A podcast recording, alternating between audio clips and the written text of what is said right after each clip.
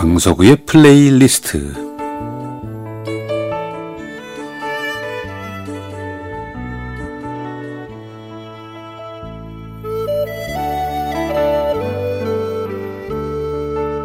제가 살아가면서 느끼는 어떤 저의 생각 또 저의 느낌 혹은 저의 오래전의 추억과 아름다운 곡을 엮어서 보내드리는 시간입니다. 강석우의 플레이리스트. 뭐 이미 한여름이 됐습니다. 엊그제 비가 오는 날은 그래도 좀 기온이 떨어져서 살만한데 뙤약볕이 내리쬐는 날은 참 견디기 힘든 폭염이 찾아왔는데 한낮 그 뜨거운 한낮에는 활동을 줄여야 할 정도입니다. 뭐 길게 보면 지금부터 한 두 달 정도 뭐 더웠다 뜨거웠다 하겠죠. 어, 휴가 얘기를 할 시점이긴 한데 코로나19 때문에 가야 되나 아니면 올여름은 그냥 집에서 쉬어야 되나 참 결정하기가 쉽지 않습니다. 그것은 이제 마땅히 갈 곳이 없기도 해서 그럴 거예요. 제주도는 뭐 이미 풀 부킹이어서 엄두도 안 나고 그렇다면 그 다음은 저는 강원도가 떠오르는데 강원도 참 좋죠. 바다도 있고 또 설악산도 있고 서울에서 이젠 그리 멀지도 않아서 어, 관광지로 여행지로 아주 그만입니다. 저는 고등학교 2학년 때 처음 설악산을 가봤는데요. 물론 수학여행이었죠. 학창 시절의 소풍이나 수학여행은 정말 학생 대부분이 손꼽아 기다리는 빅 이벤트지요. 제가 학생 모두가 기다리는 게 아니라 대부분이 기다린다고 얘기하는 것은 다 이유가 있습니다. 수학여행을 학생들 모두가 다 손꼽아 기다리고 그러는 건 아니니까. 왜냐하면 경제적인 문제가 결부가 돼 있어요. 뭐 저의 경우 수학여행은 참 번거로웠던 기억이 납니다.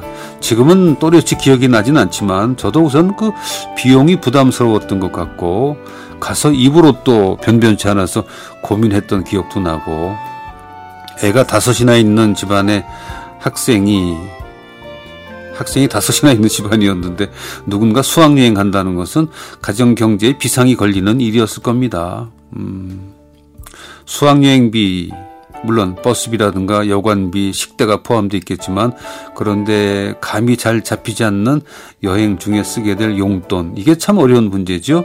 얼마를 쥐어 보내야 하나 부모님께서 고민이 많았을 것 같습니다.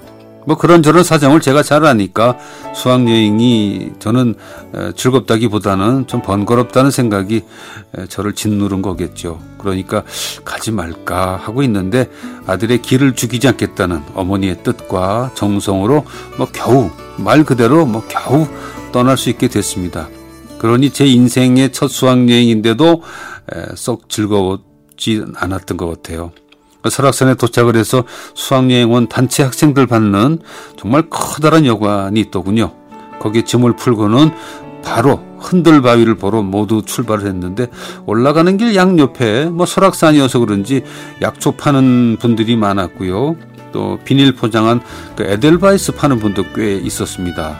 그리고 감자전 막걸리를 파는 아주머니들이 꽤 많았던 기억이 나는데 감자를 워낙 좋아하니까 그런데도 감자전은 제가 처음 봤습니다. 뭐 학생들이 단체로 쭉 줄을 지어서 흔들바위로 가는 길이니까 코끝에 고소한 그 기름 냄새만 맡으면서 가는데 이제 평지에서 산길로 접어드니까 뭐 설악산의 풍경은 고소하고 앞에 가는 친구 엉덩이만 보고 올라가는 거죠. 그러다 보니까 아이 참 이게 뭔가 하는 생각이 들면서 까짓거 바위 같은 거 보면 뭐야 돌아가자 하는 생각이 들자 저는 곧 몸을 돌려서 혼자 내려왔습니다. 참 지금이나 그때나 단체 생활 참 못하죠. 겨우겨우 여비 마련해 주신 무릎이 늘 아프신 어머니 생각에 관절에 좋다는 약초를 잔뜩 샀죠. 그리고 영화 Sound of Music으로 알게 된 에델바이스를 하나 샀고 물론 그게 진짜 에델바이스인지 아닌지는 뭐 지금도 모릅니다. 제가 처음 본 거니까 지금도 저는 여행을 가면 관광지 구경보다는 그 동네 뒷골목을 뭐 사부작 사부작 다니는 걸 좋아하는데 그때부터 제 여행 성향은 살아 있었던 거군요. 자, 수학여행은 뭐니 뭐니 해도 캠프파이어가 하이라이트죠. 그 디데이 날, 그러니까 수학여행 아마 마지막 밤이었을 겁니다.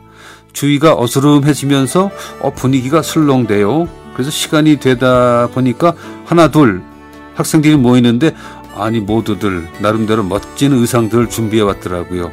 저도 가지고 간 옷 중에 가장 멋진 옷을 입고 여관 마당으로 나갔는데 사실 그 옷은 제 친구한테 빌려온 셔츠였습니다.